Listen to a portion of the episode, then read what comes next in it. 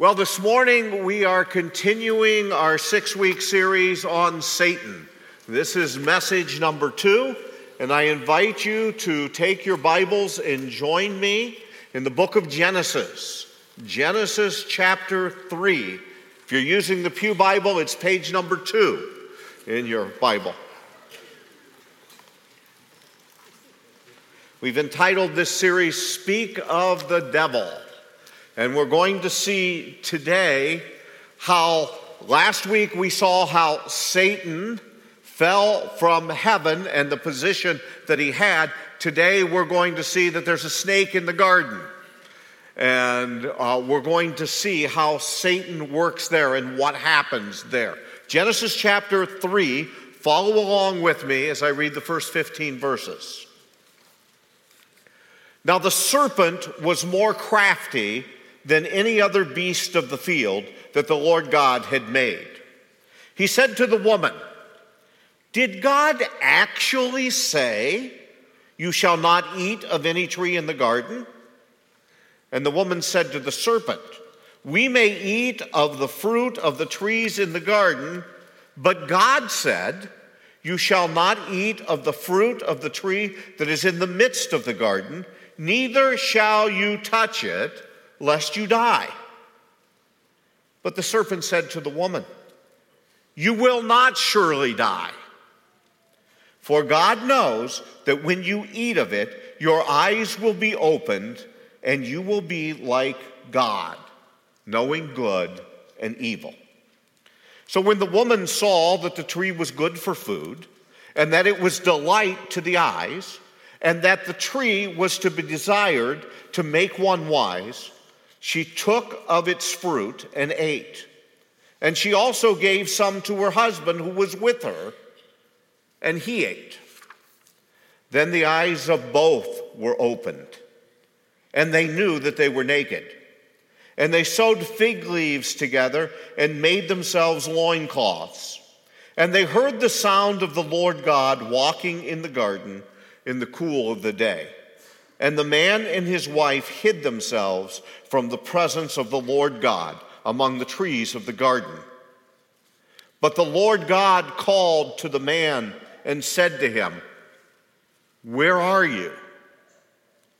And he said, I heard the sound of you in the garden, and I was afraid because I was naked and I hid myself. He said, who told you that you were naked? Have you eaten of the tree of which I commanded you not to eat? The man said, uh, The woman who you gave to be with me, she gave me the fruit of the tree, and I ate. Then the Lord God said to the woman, What is this that you have done? The woman said, the serpent deceived me, and I ate.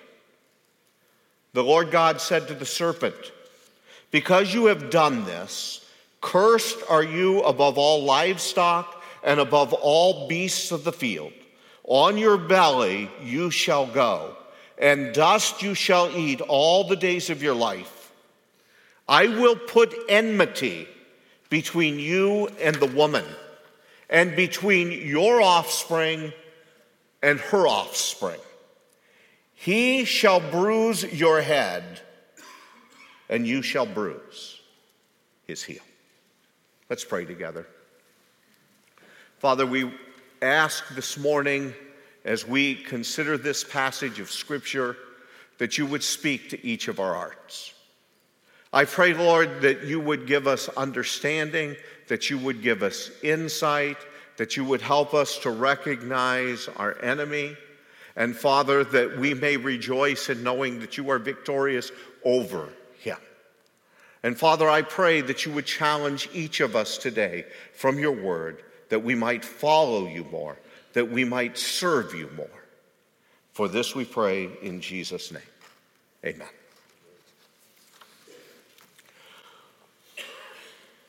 Well, you know you're an accomplished con man when they name an entire crime after you.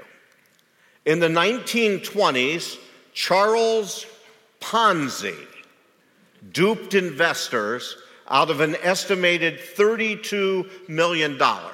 In dollars today, that would be about $475 million, using a scheme that now bears his name. A Ponzi scheme starts with a too good to be true investment opportunity. Friends, if it's too good to be true, we should know what? It isn't true.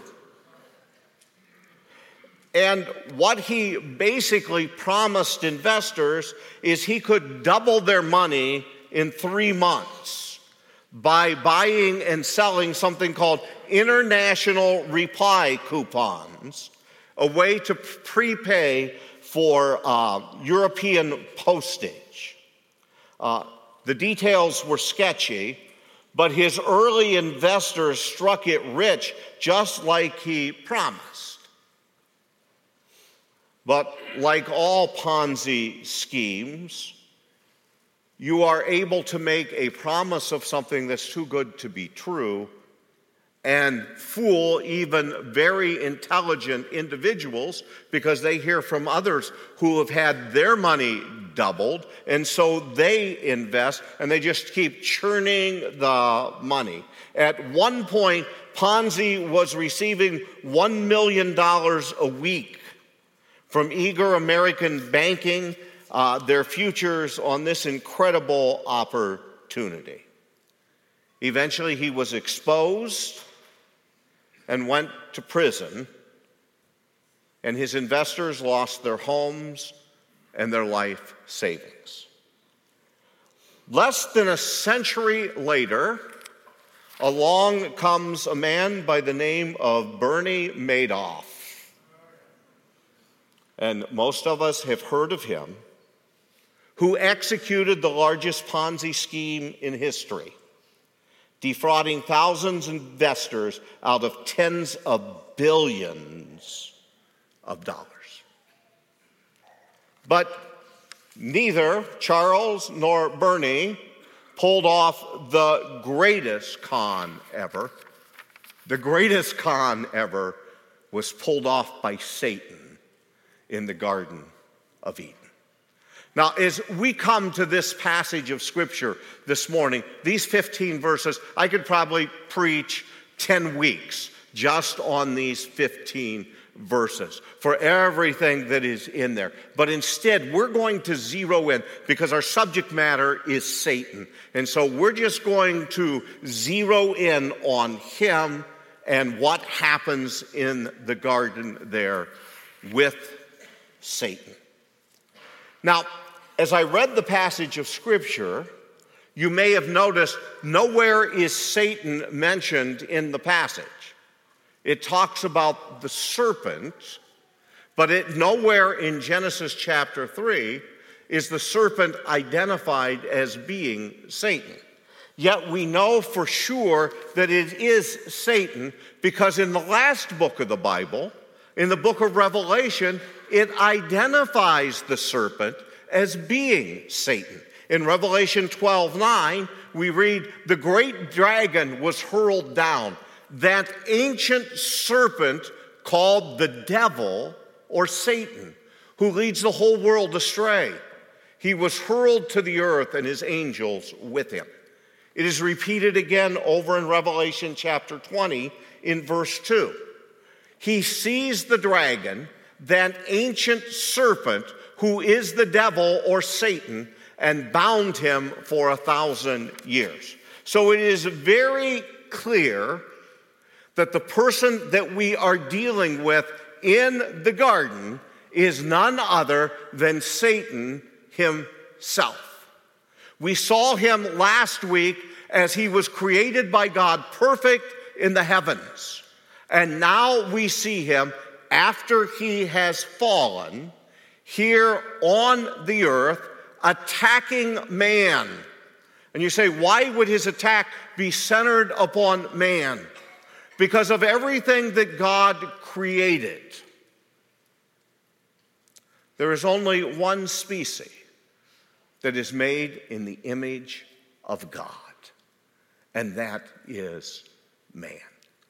Now, there are some theologians who theorize that part of the pride that entered into Satan's heart that caused him to rebel against God was when he saw that God had created two beings in his own image. And we saw last week that it was pride that caused Satan to fall. So, as we look at this passage of Scripture, we are going to see how Satan works and how he attacks the woman. Now, we're not going to be looking at all the devices of Satan this morning. There's another message coming in this series where we will be looking at the devices of Satan, how he works and how he operates. But we're going to touch on that a little bit this morning as we see what happens in the garden.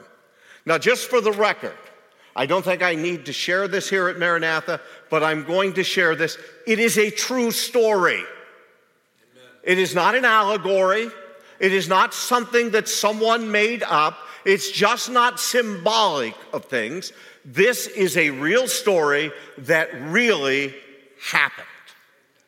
And so, as we see this passage, the first thing that I want us to notice is that Satan creates doubt. Satan does not come in the garden and announce to Eve and to Adam, I am God's adversary. I no longer serve God. I no longer give honor and glory to Him. No, that's not how He comes, is it? There, were, there was no truth in advertising taking place in the garden. If there were, Satan would say, I rebelled against God, I turned against God, I want to be like God, I want to replace God. But none of that is shared. And so Satan comes and he's going to create doubt. Now, last year, 2022, the word of the year was the word gaslighting. Now, some of you may have heard of gaslighting, some of you may not have heard.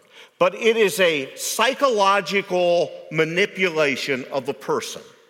Now, it usually appear, takes place over a period of time that causes the victim to question the validity of their own thoughts, their perception of reality, and their memories, and typically is designed to lead to confusion, loss of confidence, and self esteem.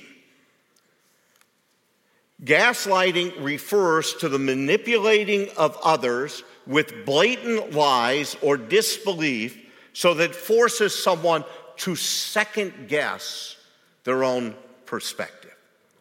The term comes from a movie in, from 1944 entitled Gaslight with Charles Boyer and Ingrid Bergman.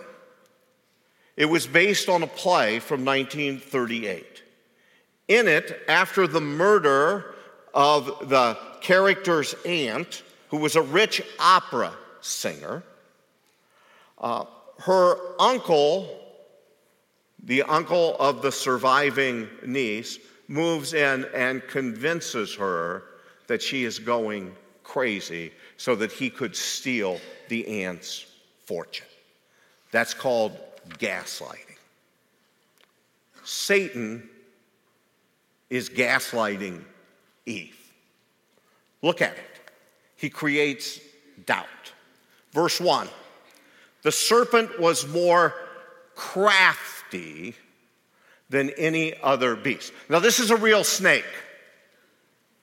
As we go through the passage, we have to distinguish what's speaking to the snake and what is speaking to Satan himself. The serpent was more crafty. It means to be shrewd or alluring. Now, when we think of a snake, uh, it's not something that we think of as being shrewd or crafty or something that is very attractive. But this snake, pre fall, did not look like the snakes of today look. It did not crawl upon its belly. So to say, well, how did it get around? I don't know. Some think maybe it had wings that it flew. Some think maybe it had legs like uh, the gecko you see on the TV ads. Uh, we don't know. But it's not exactly like snakes of today. And the serpent was more crafty than any other beast that God had made. And so Satan goes into the beast, into this snake. We see from the New Testament that demons can possess animals. We know that Satan filled Judas when Judas betrayed the Lord. So Satan is using this snake, this serpent. And he said to the woman, now let's pause right there. Because some people discount this whole story because you have a serpent speaking to a woman. And the question is can animals talk? Will animals be able to talk when we go to heaven? I don't know. We do have two instances in Scripture where we see animals that are speaking. The, we see the serpent here and Balaam's donkey who spoke to him. So I don't know whether that's a pattern that is part of the curse. They're unable to communicate. Uh, I can hardly imagine a scene in heaven. Uh, some of you might think this was great where your dog or cat can talk back to you and, and carry on a conversation uh, with you. I don't know whether that will occur or not, but there doesn't, there doesn't seem to be anything in the passage that this serpent speaking to Eve suddenly makes her run away from the serpent. She enters into a conversation with the serpent. And he said to the woman, Did God actually say, You shall not eat of any tree in the garden? Now, notice the wording. Did God really say you can't eat of any of the trees in the garden? Now, what had God actually said? If you look back into chapter 2, the end of verse 16, God said this you may surely eat of every tree of the garden. Did God say you can't eat of any tree? What did God say? You can eat of every tree of the garden. But of the tree of the knowledge of good and evil you shall not eat, for the day that you eat of it, you shall surely die. That's what God said. Now, Satan is coming along and saying, did God actually tell you, Eve, you can't eat of any of the trees? Notice what he's doing. He's casting doubt on the goodness of God. God has provided a perfect environment. He's provided all kinds of trees, all kinds of fruit bearing trees. Adam and Eve can eat freely of all of them except one tree. But Satan comes to create doubt. Did God actually? I think it's interesting that word actually. Is this really what God said? He's casting God in a bad light. He's making it sound like God is withholding something from you. There's something good you can have, Eve, but God doesn't want you to have it. God is not interested in the best for you, God is holding out on you. He's gaslighting her, He's creating doubt in her mind. Because notice what we see, verse 2. And the woman said to the serpent, We may eat of the fruit of the trees of the garden. Okay, we may eat of the fruit of the trees. Notice what's missing there? All the trees of the garden. We can eat of the fruit of the trees in the garden, but God said, You shall not eat of the fruit of the tree that is in the midst of the garden, neither shall you touch it. Now, was there anything we read in chapter 2 that God said you can't touch it? He only said you can't eat of it. Now, it's probably a good idea not to touch it. Wouldn't you agree? It's not very good if we know that there is something out there that tempts us to sin to play around with it. It's probably better for us to stay as far away from it as we can.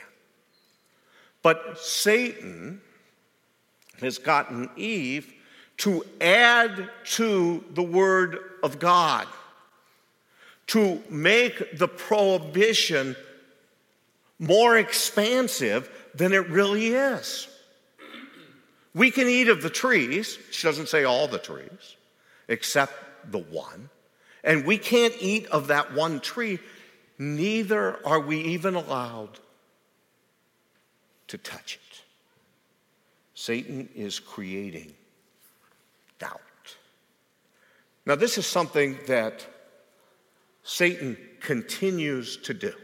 As I said, later we'll talk about the devices of Satan. But Satan is always going to challenge and create truth or create questions, not truth, create questions about what God has really said. We see that in our own culture today. Did God really create just a man and a woman? Did God really say that marriage is just to be between a man and a woman and a lifelong commitment?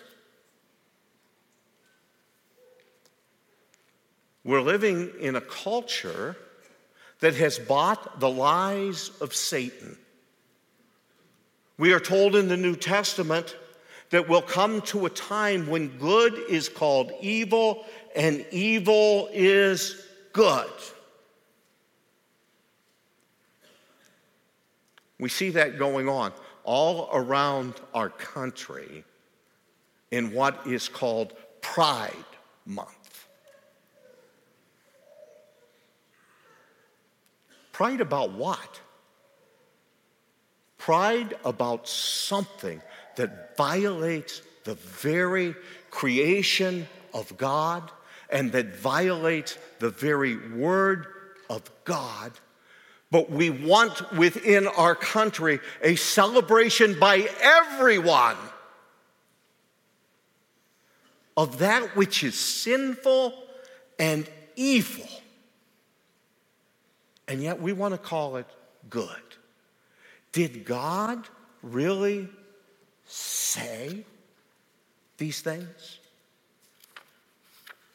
The creation of doubt.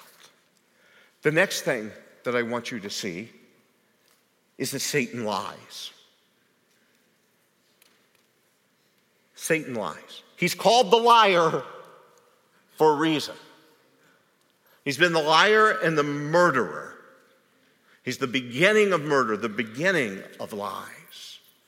Satan now moves from creating doubt to telling an outright lie. Verse 4 But the serpent said to the woman, You will not surely die. See the contradiction of God's word? The day that you eat of it, and actually the tense implies dying, you shall die. Satan just flat out now, he's conditioned her by ask, by creating doubt, and now he flat out says, God is lying to you. God's not telling you the truth. because when you eat of it, you're not going to die. And then notice what it says For God knows that when you eat of it, your eyes will be opened and you will be like God, knowing good and evil. Notice what's happening here? God's holding out on you. God knows that when you eat of that fruit, you're not going to die. God is too gracious and loving to let you die. You'll not die. When you eat of this fruit, you're going to become like God. Remember last week when we were looking at Satan? What is it that Satan wanted? Why did the pride enter his heart? Because he wanted to set his throne where God's throne was. He was not content to be the highest created being.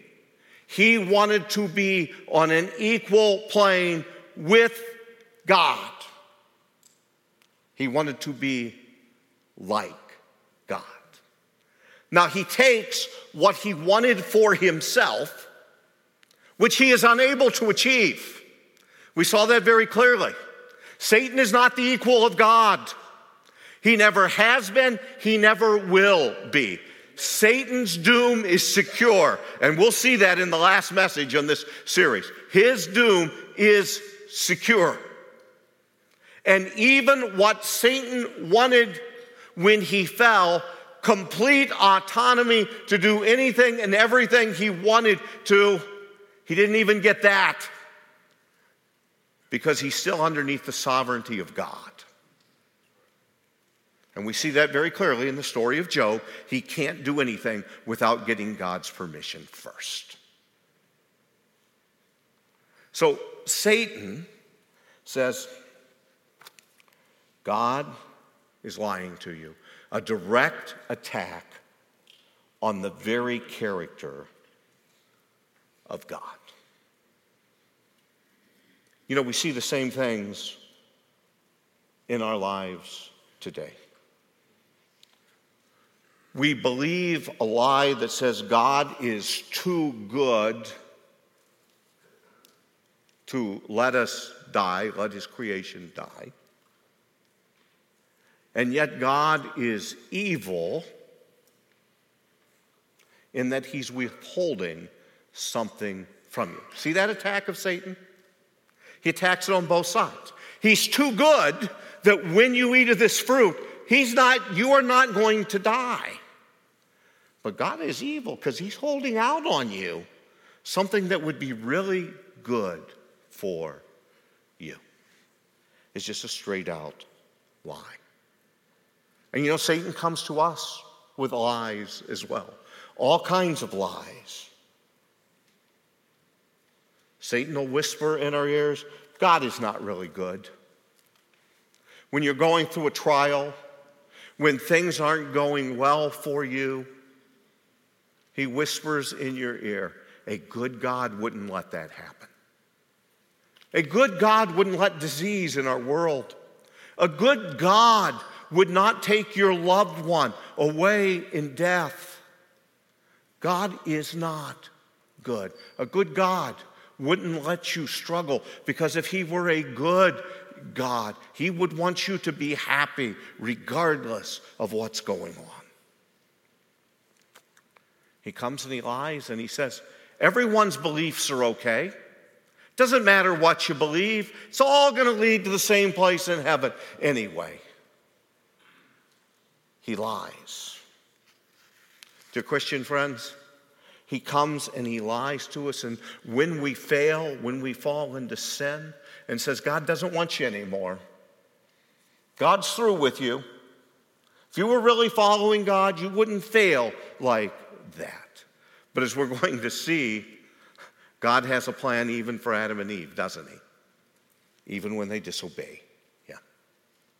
Where he comes and he lies to you and he tells you the struggles that you have, no one else has ever gone through this. No one else has ever wrestled with this. It is all lies from Satan. And Satan lies. The next thing that I want us to see is Satan's consequences. As I said, I'm skipping over many verses here, and there's a lot that could be said from this passage, but we're focusing on Satan today. Satan's consequences. Look at it beginning in verse 14. Now, the confrontation has taken place between God and Adam and Eve for their sin. And the Lord God, verse 14, said to the serpent, Okay, he's speaking to the animal, the serpent now. Because you have done this, cursed are you above all livestock and above all beasts of the field. On your belly you shall go, and dust you shall eat all the days of your life. So the serpent is now made into the snakes that we see today that crawl around on their bellies eating dirt.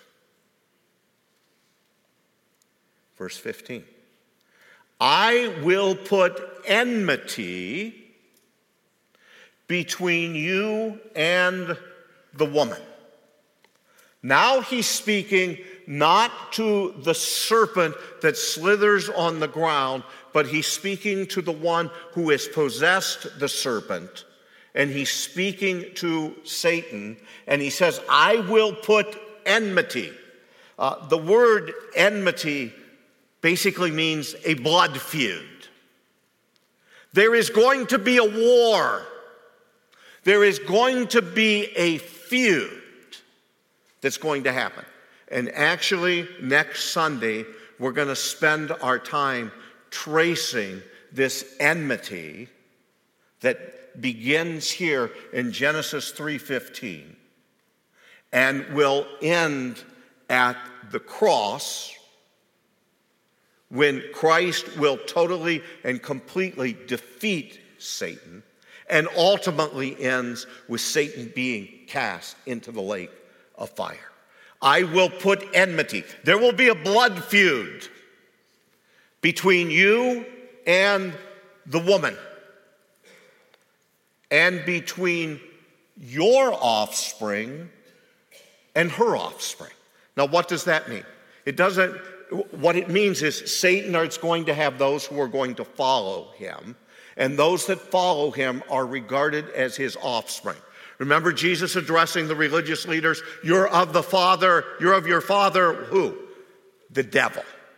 The offspring of Satan and her offspring. Those who come from the woman. Now, notice, doesn't say between your offspring and Adam's offspring. There's the beginning of a promise that is announced here that is a forward looking to Christ coming. You're going to see that very clearly now in the passage. Look at it. He, not the offspring, but it'll be from her offspring. I believe this is a promise of the virgin birth. He, one of the woman's offspring, a singular individual, shall bruise your head, and you shall bruise his heel. Now, the word that's bruised is the same word that's used, both of the head of Satan being bruised and of the heel of the Lord being bruised. Some interpret this verse and say, He shall crush your head. And that's what I think it means, because a wound to the head is fatal. A wound to the heel is not.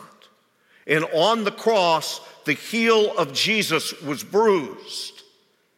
but the head of Satan was crushed, and Satan was defeated. So there is going to be this blood feud that is going to occur. And as I said, next week we're going to trace it all the way to the cross and beyond the cross of this blood feud that runs through all the pages of the Old Testament and into the pages of the New Testament. So, what do we learn here?